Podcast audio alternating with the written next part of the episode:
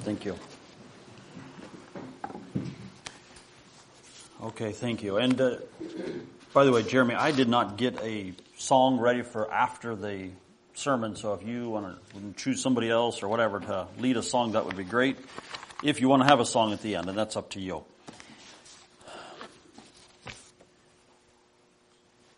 Maybe one other sickness I could mention.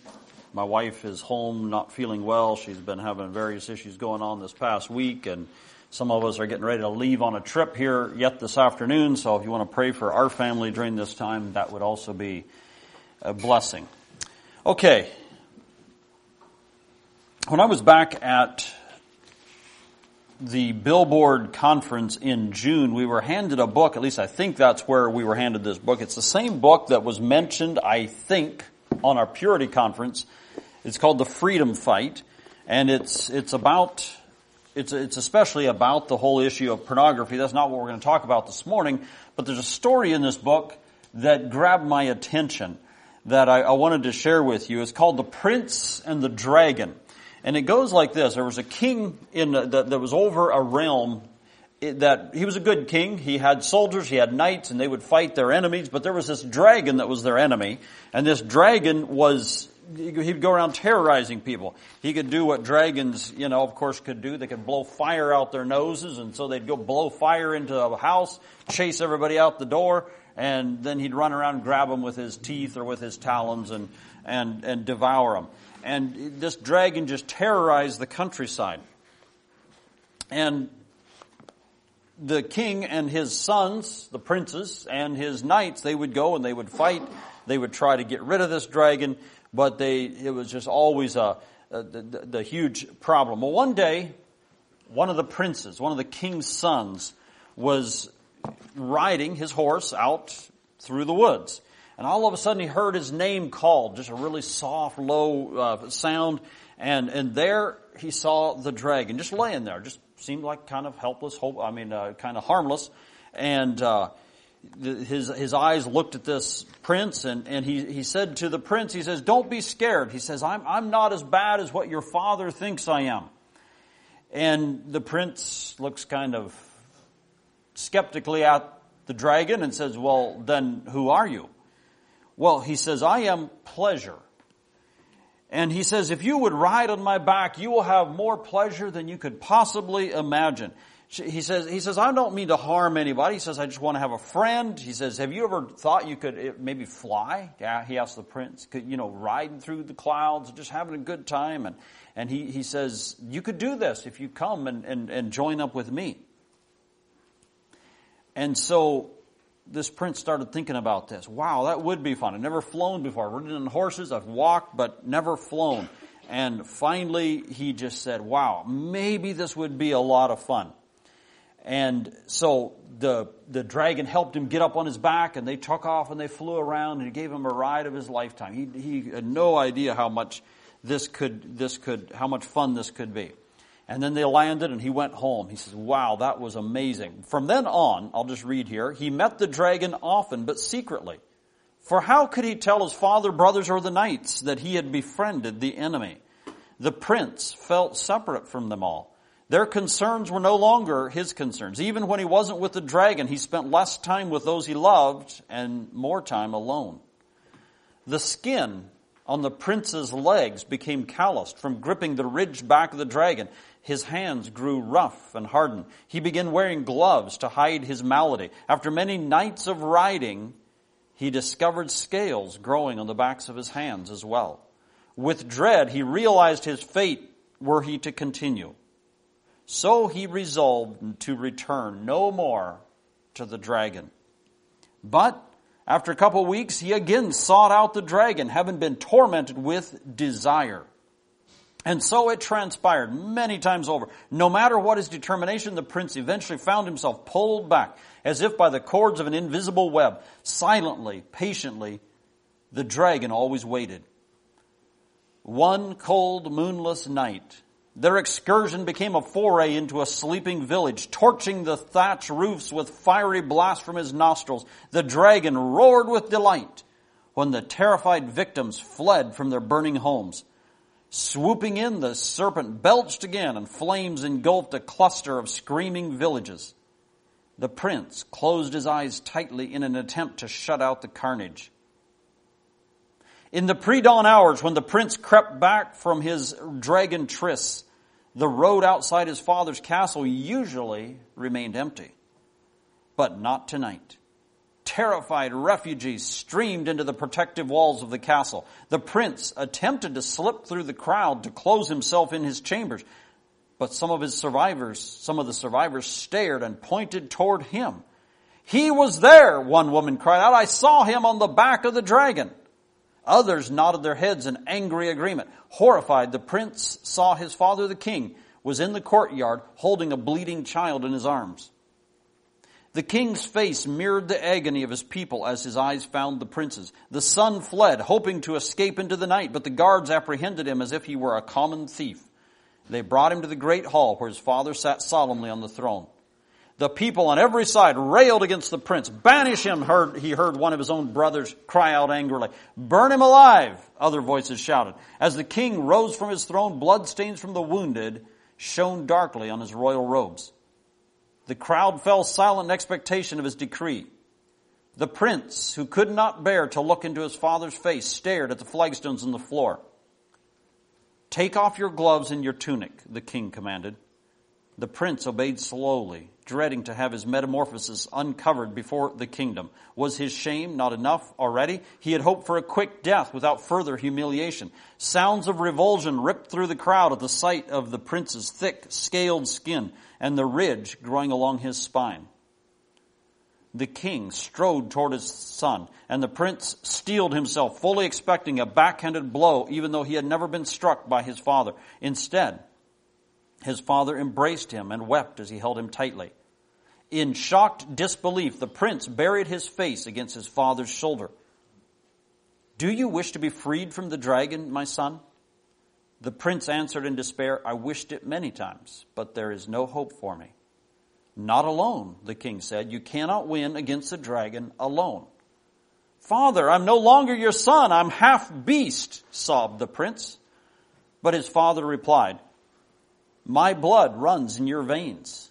My nobility has always been stamped deep within your soul.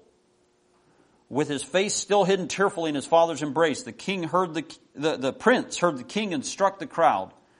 The dragon is crafty. Some fall victim to his wiles and some to his violence. There will be mercy for all who wish to be freed. Who else among you has ridden the dragon? The prince lifted his head to see someone emerge from the crowd. To his amazement, he recognized an older brother, one who had been lauded throughout the kingdom for his onslaughts against the dragon in battle and for his many good deeds. Others came, some weeping, others hanging their heads in shame. The king embraced them all. This is our most powerful weapon against the dragon, he announced. Truth. No more hidden fights. No, no more hidden flights. Alone, you cannot resist him. This story, it shows how one of the problems with addiction, and that's what this book is talking about, is addiction. And it says one of the things that's a big factor is this thing, thing called shame. And I'm going to put that word up here on the board, shame. And then I'm going to put another word on the board, and the word is guilt. I got a text here just, I don't know, in the last two weeks, I think it was, from my brother-in-law. He shared here his testimony, shared his, his testimony of being addicted many years to immorality and how God had set him free. But he sent me a text. He says, hey, do you know, uh, what do you think the difference is between guilt and shame? Or is there a difference between guilt and shame? I said, well, yeah, I think so. And I tried to give him some ideas about what I think maybe the difference is between guilt and shame. But if you were to look at those two words, what would you say the difference is? Shame, guilt. What's the difference? Here it says shame is a big contributing factor to these these problems. This addicted, you know, an addicted brain. Often there's shame that's that's wound in there, wound in through there. So, um,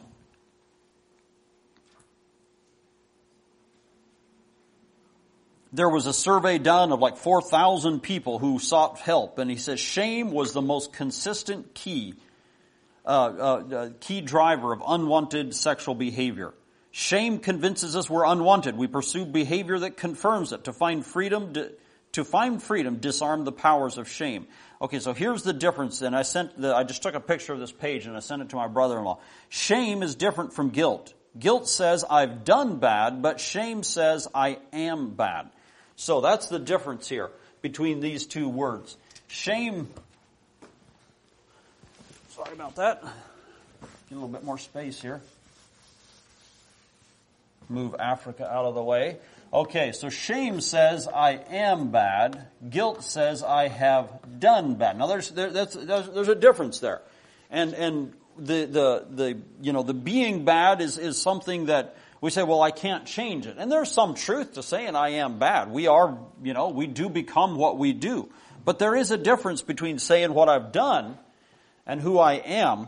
Shame is different. Okay, so let me go back to this. A person's shame declares some version of I'm not enough, there's something wrong with me, I am bad, or I don't matter. Shame, a researcher, a researcher defines it as an intensely painful or feeling or experience of believing we're flawed and therefore unworthy of acceptance or belonging. Now guilt, on the other hand, it can be healthy.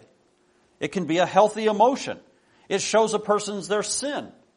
Because now you can turn from it. I know what I've done, and it, neither one of these are fun emotions. They're both very, very difficult to deal with. But shame can be very unhealthy. Guilt can be very healthy when we can point at something specific. I did this. It was me. I chose it. Uh, guilt can be a healthy emotion when it shows a person their sin, when they can turn from it. Shame, however, makes people feel like they're unable to change because of an inherent personal flaw. Guilt is something people feel because they've done something bad. Shame is something they feel because they are bad. Guilt can be good. Shame is toxic. Guilt allows people to see that they need help. Shame makes them feel like they don't even deserve help. With guilt, a person can have the hope of a fresh start. With shame, there's hopelessness because the person is the problem. Guilt can be a springboard to an improved life. Shame is an anchor that keeps people stuck. So, I don't know which of those two things stood out to you more. The unhealthiness of shame or the healthiness of guilt. But they're both true. And by trying to reject shame, what I don't want you to do is to reject guilt. Because if God is speaking to you about something, about something that you have done, not something that you are so much, but something that you have done, He wants you to listen. He wants you to hear.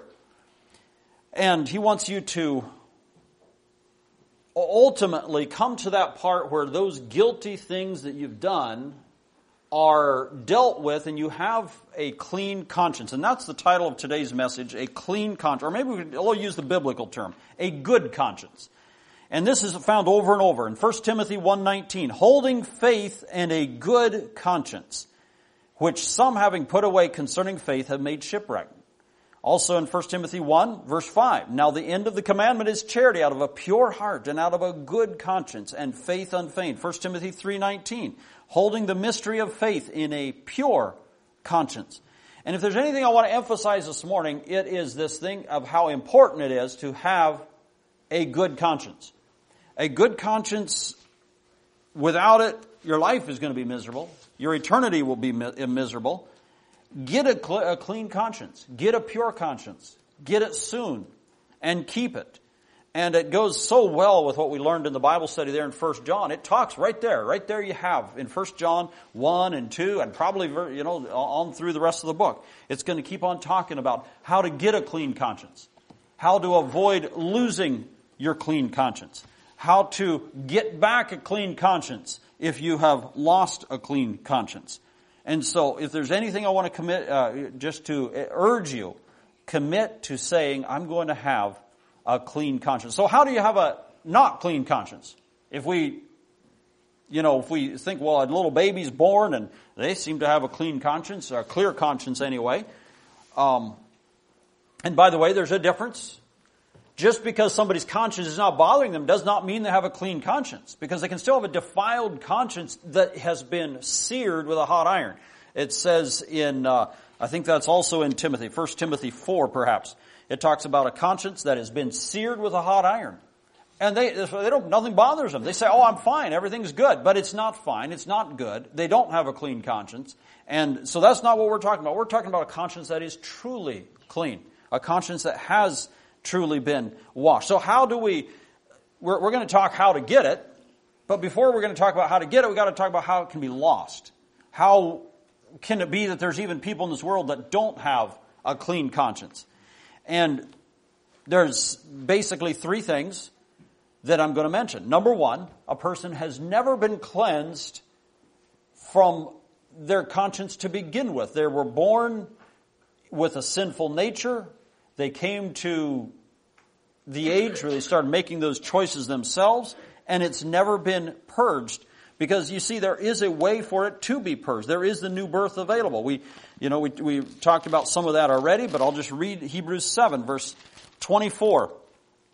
It says, Wherefore God, He, is able also to save them to the uttermost that come unto God by Him, seeing He ever liveth to make intercession for them.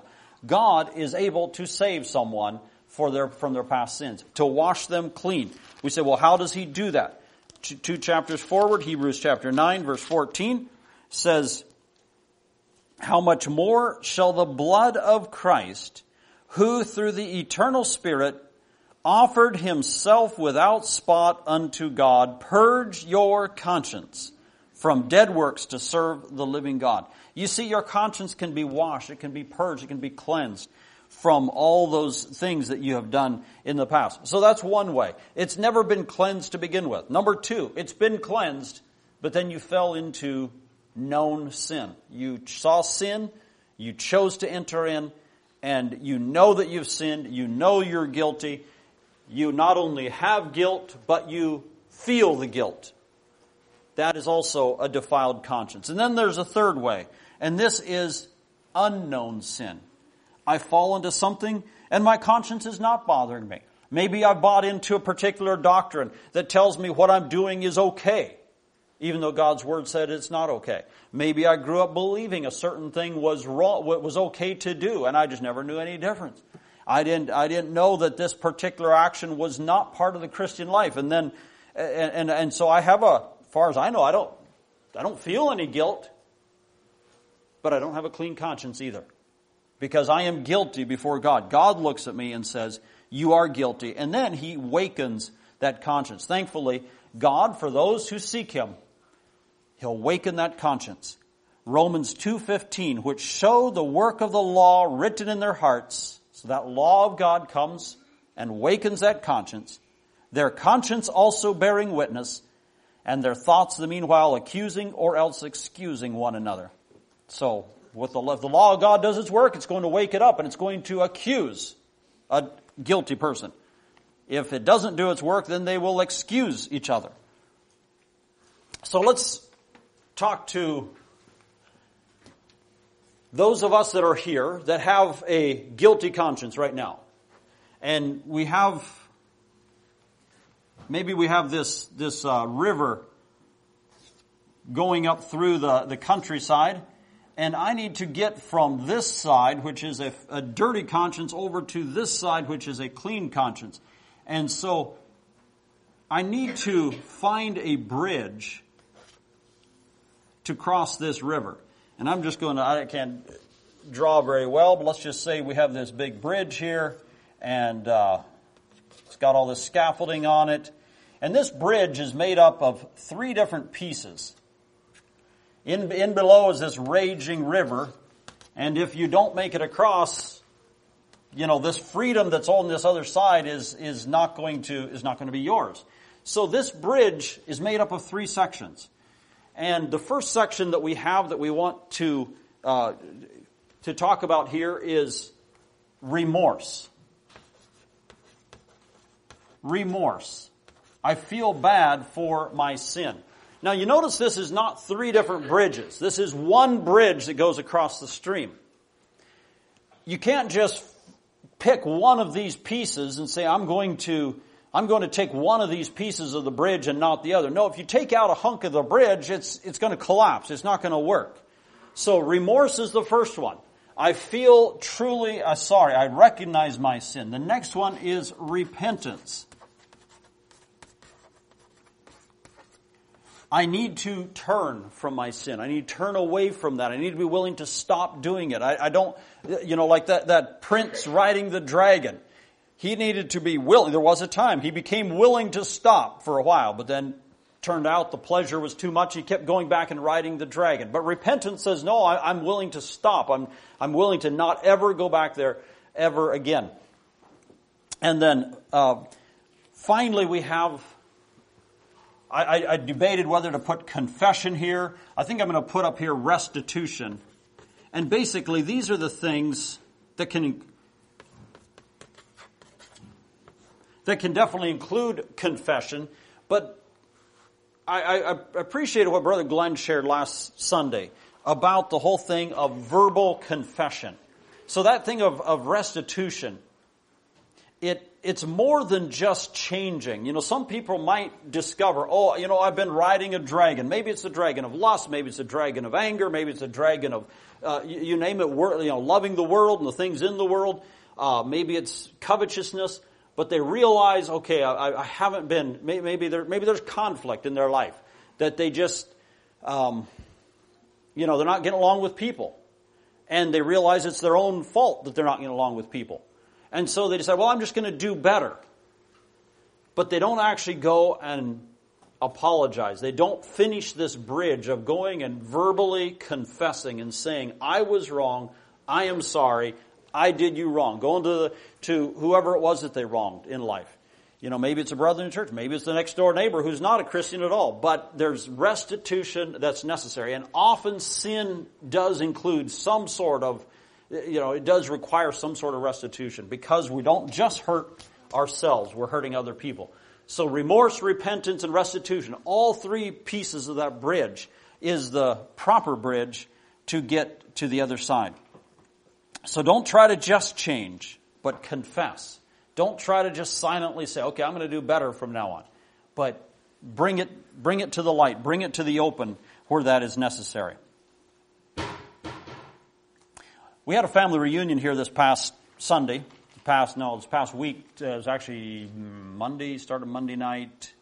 Tuesday and Wednesday were the main reunion. Anyway, my dad told me about this book. And it is, it's called Thy Kingdom Come. oh yeah, I've, I've seen that book. I'm pretty sure I've read that book. Then he started telling me what it was about. I'm not sure I have read that. So I went and got myself a copy. I said I wanted to, I wanted to read what it, what's in here. But he talks about some of these, he talks about the kingdom, the kingdom of God. We've heard about the kingdom. We pray thy kingdom come when we pray the Lord's Prayer. And so he tells he's trying to describe in this book, and he says at the beginning of the book, he says, I'm not going to use any scripture in this book. I'm just going to describe, as I understand it, what the scripture teaches, and then you as the reader can go think about this and think about what, whether the, this really is backed up with the scripture, I guess is the way I would uh, say his own words. So he starts out by telling a story about a man who had a dream that he went to hell. And he heard all this screaming and this arguing and this fighting and bickering in hell. And he finally peeked behind the curtain to see what he was going to see. And he says it wasn't at all what he expected. He saw people sitting around a table with everybody having a bowl of soup in front of them. And they're trying to eat this soup. But their spoons are too long. You hold the spoon way out here and the spoon's sticking past them. They can't get, and they're just angry. They can't get, they can't get one bite of soup into their own mouth. And they're, they're just so, he, he just find, he, these people are so angry at, at how this was going. They, um, they're, but, but he was just, they were shouting, they were swearing, there was soup getting spilled everywhere. It was just, it was, uh, it was, it was just a, a, a terrible scene. Well, okay, then he got transported to heaven and he started listening and oh, everybody's happy and everybody's getting along and everybody's peaceful. And he went into the room and oh, same thing. Everybody's sitting around the table with a bowl of soup. I guess they got short spoons here. But no, they all had long spoons too. Except this time they were feeding each other with their spoons. and now they're happy and everybody's getting along. Now, don't use this as a theology lesson of what heaven and hell are going to be like. Please, that's not, I don't think soup's going to be necessarily part of it. But, at the, uh, it, it, what, what it does, it's a contrast to the kinds of people that go to these places. You see, the kinds of people that end up in hell are the kinds of people that are not helping each other. They're trying to help themselves, and when they can't, it, they get angry. The kinds of people that ends up in heaven are the people who are helping each other, who are doing, who are doing differently. Um, so keep in mind this story as you, as you read this book and, and think about these questions. Okay, so I want you to think about this in light of this whole thing of guilt, a clean conscience, the bridge of salvation. But now think about these questions. Who are the people in hell? Why are they in hell? Who are the people in heaven? Why are they in heaven? And then he says, My prayer is that this book will answer these questions and articulate the characteristics found in the people who will be in heaven and hell according to the teachings of the New Testament. And then he goes on to say he's not gonna, he's not gonna quote from the New Testament. He wants us to think about them. So, think about the country you live in. Then let me ask you a question. Does your country resemble heaven? Think about the people in your country. Think about the crime, the war, the politics, the fighting, the abuse and the abortions, the drugs and the alcohol, about the false religions. Does that sound heavenly? No, it doesn't sound heavenly at all. The simple truth is we're not in heaven. Look around. Read the news. The earth we live in is not heaven. Actually, it's more like hell. If we're honest, the characteristics of hell's inhabitants from the story in chapter 1 resemble most of the people on earth. Well, why is that? Well, for one thing, earth is filled with pain and suffering. There will be no pain and suffering in heaven. But the main reason it resembles hell is because the earth is occupied by who? Selfish, sinful people. So what's it mean to be evil? Uh, what, what is an evil person? Well, we could explain it this way. Think how Jesus acted. Jesus was the opposite of evil. He was heavenly. So a person who is evil is a person who is not heavenly. That's what an evil person is. And so to expand, an evil person is not only heaven, heavenly, but he's not repentant either. He doesn't regret that he's not heavenly. So, you know, I got a test for those of us here. Are you like Jesus? Do you have heavenly characteristics? Would you fit in in heaven? Now, obviously, we say, well, murderers, they're not going to fit in heaven. That, that, no, they don't fit there. We'd agree with that. Rapists, they wouldn't fit in. Thieves, they're not going to fit in in heaven. Liars won't fit in. Um, you know, uh, any of these groups. Uh, people who commit adultery, they're evil. So are people who have sexual relationships outside of marriage. But that's not all. Here's some more characteristics of the people of people who are evil: fighting, pride, bragging, hatred, selfishness, covetousness, anger, complaining, rebellion, greed, gossip, lust. If any of these things describe you, I must tell you, you are not heavenly. And if you still feel like you're going to heaven, then I need to say one more thing. Take the love test. Do you love God, Jesus, and the Holy Spirit with all your heart? Even more than you love yourself? Do you love your neighbors yourself? If not, you're not heavenly. I hope I didn't offend you. I say these words with love and concern. I want to be clear on two things. Number one, there are evil people on this earth. I hope you're not one of them, but there are evil people on this earth. Number two, evil people don't go to heaven. This may sound discouraging but there's hope. Keep reading. By now you may be thinking, heaven sounds like a great place for God and Jesus, but not for humans. Heaven would be contaminated if evil humans were there. That's true, very true. Evil humans would contaminate heaven. That's why there's a hell.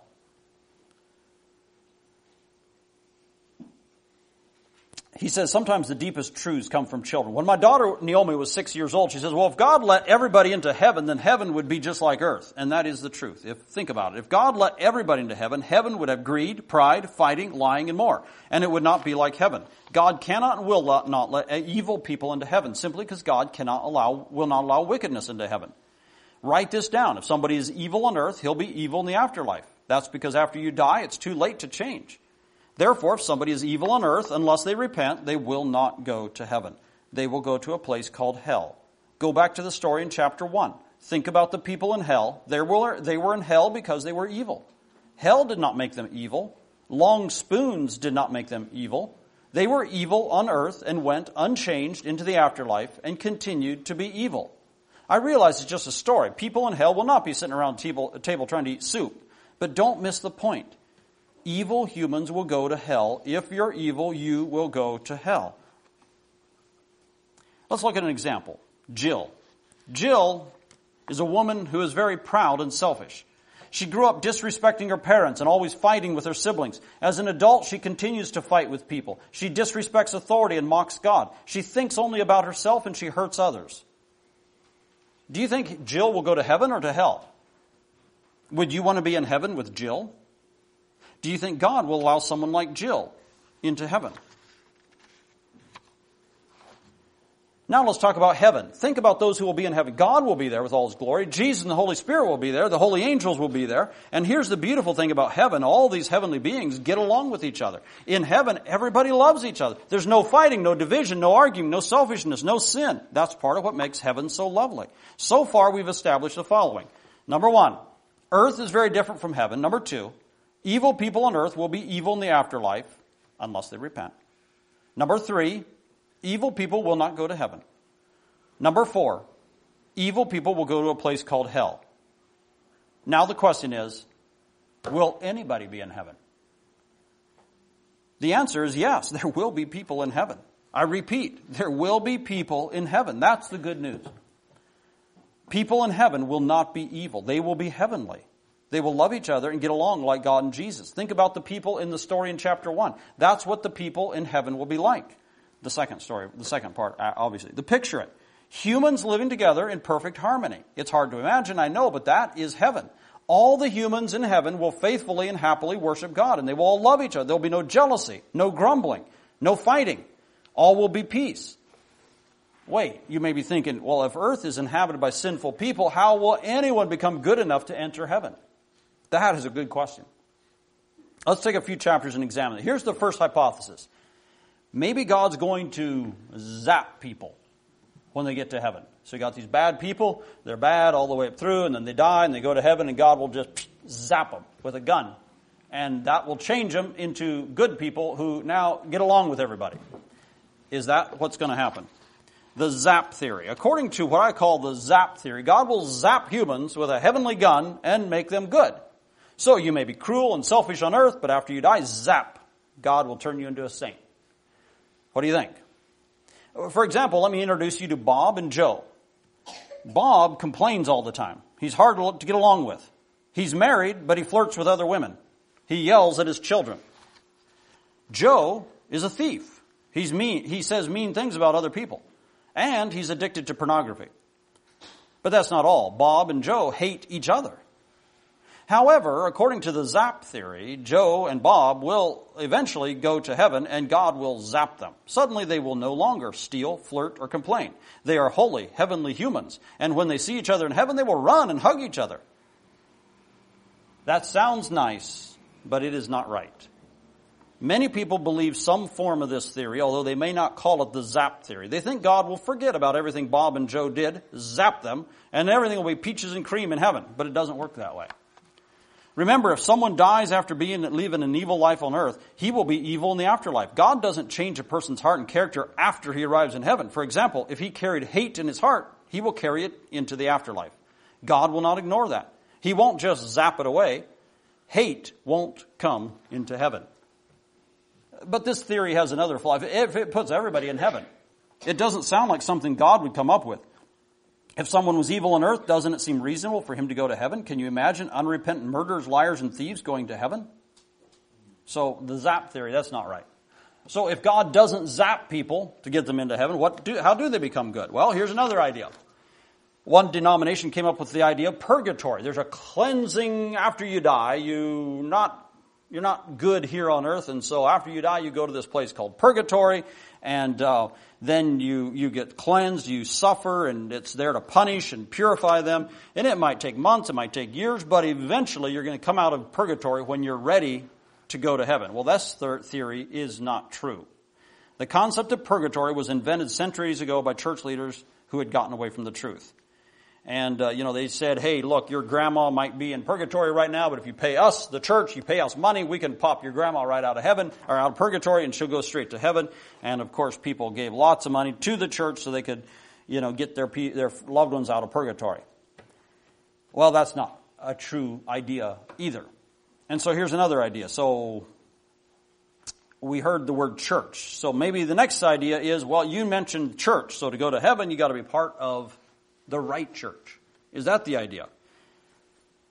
Well, let's find out. Is that the idea? Just to get be part of the right church. Now you're going to get be to heaven. Well, in 2015, he says I got a job in a construction crew. He says I worked with the same four men every day for a year. Needless to say, we got to know each other very well and we became close friends. I learned a lot from those men. First, I learned a lot about construction. They were hard workers and they knew what they were doing. Also, I learned firsthand from these men that there are people who think church affiliation will take you to heaven. The men I went to work, I worked with went to church. But it breaks my heart to share that they were not heavenly. They constantly lied. They used foul language. They were arrogant. They smoked and chewed tobacco. They were very derogatory toward people who didn't go to their church. The sad part was that they believed they were going to heaven. Why? Because they were part of a particular denomination. To them, it didn't matter how they treated people, how they lived, what they said. As long as they were good members of their church, they believed they were going to heaven. The men I worked with are not alone. Many think they're going to heaven because they're members of a certain church. If you're evil, you will not go to heaven. It doesn't matter what denomination you're connected with. Don't get me wrong, I'm not downplaying the importance of being part of a church family. Please understand that church affiliation, but please understand that church affiliation will not take you to heaven. You need to know that. And your church needs to be clear about that. No church will take you to heaven. I know, you say. God covers my sin so nobody will be able to see it in heaven. Okay, so maybe that's what we're going to do. This chapter is called Covered by the Blood. When my daughter Amy was two, she liked to hide from me when I put her to bed. She would go under the covers and say, Daddy, where am I? She thought I couldn't see her. I played along, but I knew where she was. The game's cute for a two-year-old, but it's not cute when adults play it. Many people believe God will cover their sins. It sounds more sophisticated than that, but it's not any different from Amy's game. The theory goes something like this. Jesus died on the cross and shed his blood, so all humans who put their trust in the blood of Jesus will go to heaven because the blood will, quote, cover their sins. Thus, God won't see their sins, and he will declare them righteous. This theory was created by Christian theologians. Brilliant men, I'm sure they meant well, but I hope you see the falsity in this. God won't cover your wickedness and pretend not to see it. A person is either righteous or unrighteous. You can't be declared righteous if you're unrighteous. Remember, some, if somebody's evil in life, he'll be evil in the afterlife. Nobody who's evil will go to heaven, even if he claims to be covered by the blood of Jesus. Perhaps an illustration would make it clearer. Zach had a rough life. His parents divorced when he was young and he went to live with his grandma. She was poor and in bad health. Zach made friends who were a bad influence on him. He got into drugs, stealing, fighting, and all kinds of vices.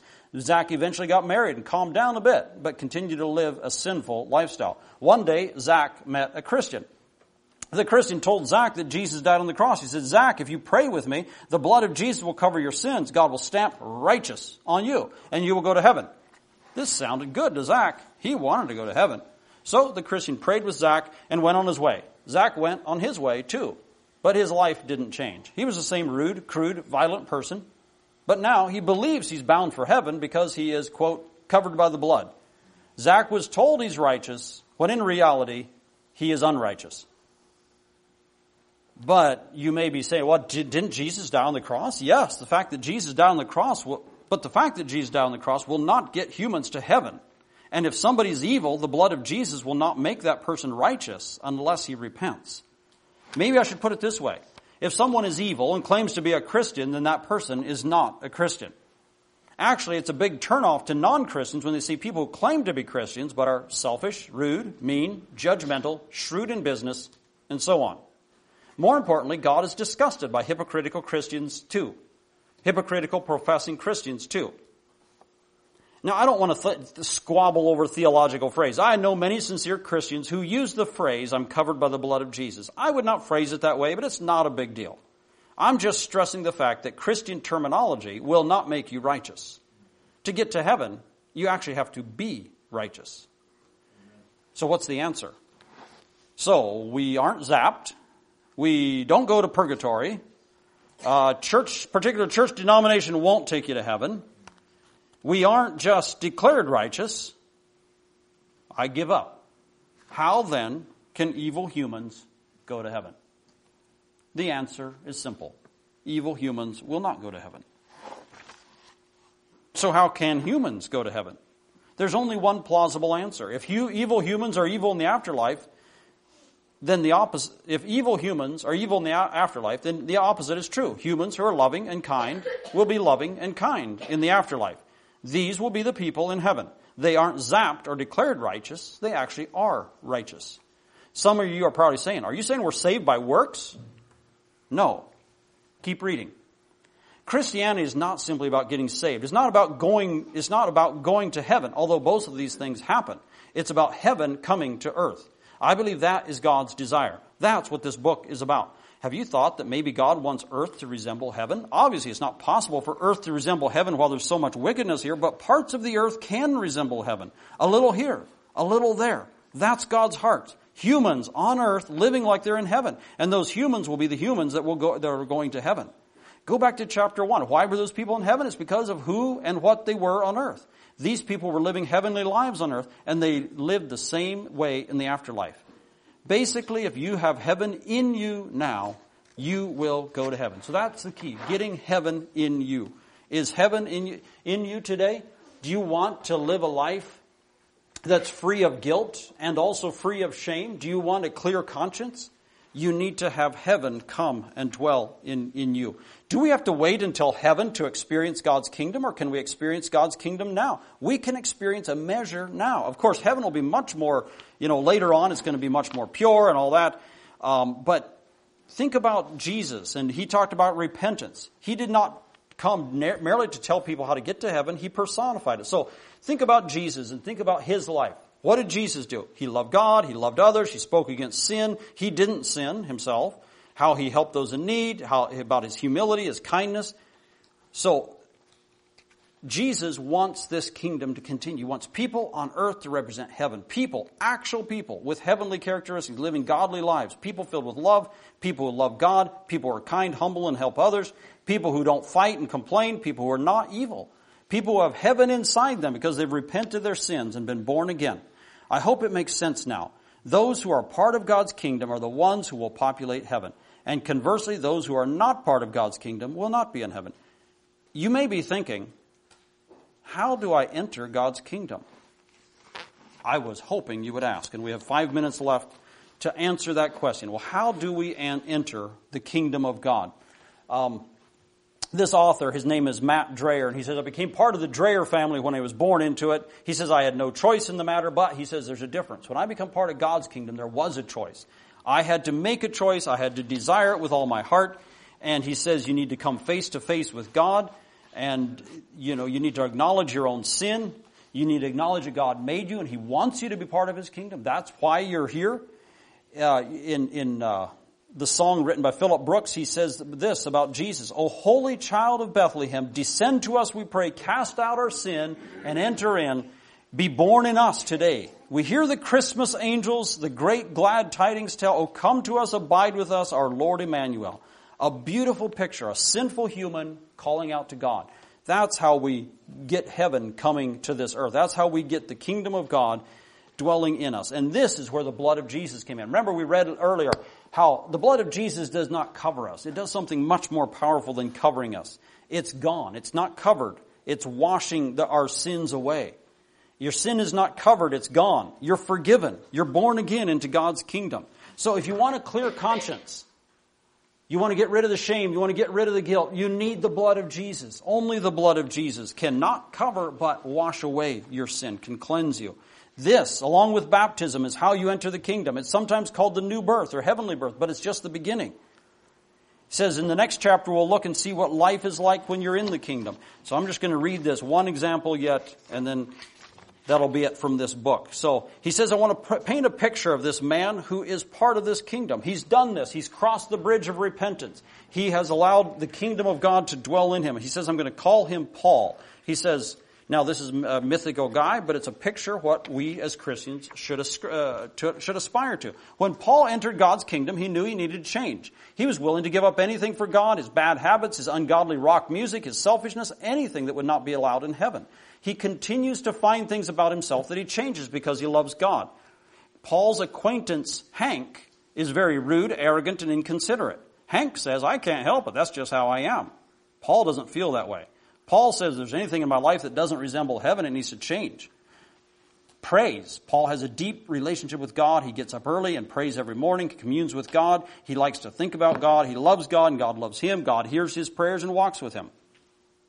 Paul's filled with the Holy Spirit. God lives in Paul through the Holy Spirit, guiding him and making his life similar to Jesus' life. He's obedient. He passionately reads and memorizes the Bible. He carries a pocket Bible with him where he goes. He submits to God and tries to obey all the commands in the New Testament because he wants to please God. He's humble. People like to be around Paul. He's kind, happy, and polite, but he doesn't brag. He doesn't even talk about himself much. He's thinking about other people. Paul works with a man named Pete. When Pete got a promotion, Paul congratulated him. Other people thought Paul should have got the promotion, but Paul assured him it was okay. He was not jealous. He happily supported Pete. He respects authority. God is the ultimate authority, so God can empathize with authority figures when people complain and speak evil of them. God has a soft spot in his heart for people in authority. Paul understands that. He's careful to respect his boss. He loves and honors his parents. He tries to be respectful to all the authorities in life. He speaks kindly about police officers and lawmakers, and he cheerfully obeys the laws. He's peacemaking. People notice Paul's usually smiling. He loves everyone. He's easy to get along with. He does not get worked up over trivial matters. He doesn't, if he doesn't get his way, he's compliant. He's gentle, kind. He's quick to apologize when he hurts someone. And then there's a few others here. He's uncompromising. He's a man of conviction. He's forgiving. If someone criticizes or slanders him, he doesn't let it bother him. He's tenderhearted. One day Paul said something to his wife that hurt her feelings. He felt bad for what he said, so he called her and apologized. He's loving to all. He's patient. He's filled with integrity. Paul was walking through Walmart and noticed a magazine with a picture of a woman in a bikini. Paul looked away. When he, whether he's at home or church with nobody watching, Paul lives his life knowing God's always watching. He's selfless. It seems like he's always serving. He's honest. Uh, he's faithful. He loves his wife. He helps her. He cher- cherishes her. His wife is happy. She knows she doesn't have to worry about Paul leaving her. He tries not to tempt others with sin. And he likes fellowshipping with other people. So that's just a brief description of a man who has crossed the bridge. He has now a clean conscience, so he is free from that thing of sin that will keep him from that. There is a couple of passages in the Bible, and I'm gonna, I'm not going to read them because of time, but I'm going to tell you what they are about. These passages are Psalm 38 and Psalm 51. Now, if I were to ask you what Psalm 51 is about, it would you would say, well, that's the time David had committed sin with Bathsheba and he felt so bad about it and he confessed his sin. But if you back up 13 chapters to Psalm 38, Paul said, or uh, David says, he says, I kept silence and my, my bones were groaning and it was just horrible. And some people think, I don't know if it's true or not, but they think this was the time before Nathan the prophet came to David and confronted him with his sin. And it, he was just eaten up inside. Why? Because he did not have a clean conscience. He had not crossed the bridge of remorse, repentance, and restitution. And it's going to be the same with us. If you don't have a clear conscience here uh, tonight or this morning, I want to invite you to get a clear conscience. Why don't we all just, let's all bow our heads, close our eyes. I just have a question I want to ask. And again, in light of urging you to get a clear conscience, I simply want to say this. Um, if there is someone here that says to yourself, that you say in the honesty of my own heart, I don't have that peace with God. I don't have that assurance that I am bound for heaven. I don't have a clear conscience, and I want help getting a clear conscience. If that's you, you can stand up. I'm giving you this opportunity because it's a choice everybody needs to make. And if you've never made that choice, or maybe you have and backslid on it, I want you to have the opportunity to change that, to get help and get right with God and get that clean conscience and get help getting across that bridge to the freedom that's on the other side. So once again, if you would like some help, I just want to give you the opportunity to stand. I'll just wait five seconds. If no one stands, we'll close the service.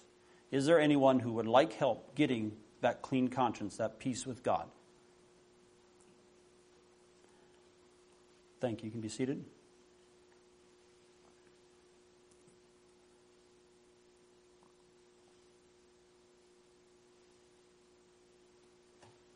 Let's pray. Father, we come to you in the name of Jesus, and we thank you, Lord, that you have made way, made a provision for a clean conscience for each one of us. And I thank you for the blood of Jesus that doesn't, doesn't just cover sin, but cleanses. I pray, Lord, that you would help us today. Help us walk with you. I pray, Lord, that if there's anyone here that should have responded and, and didn't, that they would seek this help to get across the bridge, to get a clean conscience, and to walk with you. Thank you, God, for your blessings on us today. We just commit our time to you in Jesus' name. Amen. And we will talk after the service for anyone who wants this help. So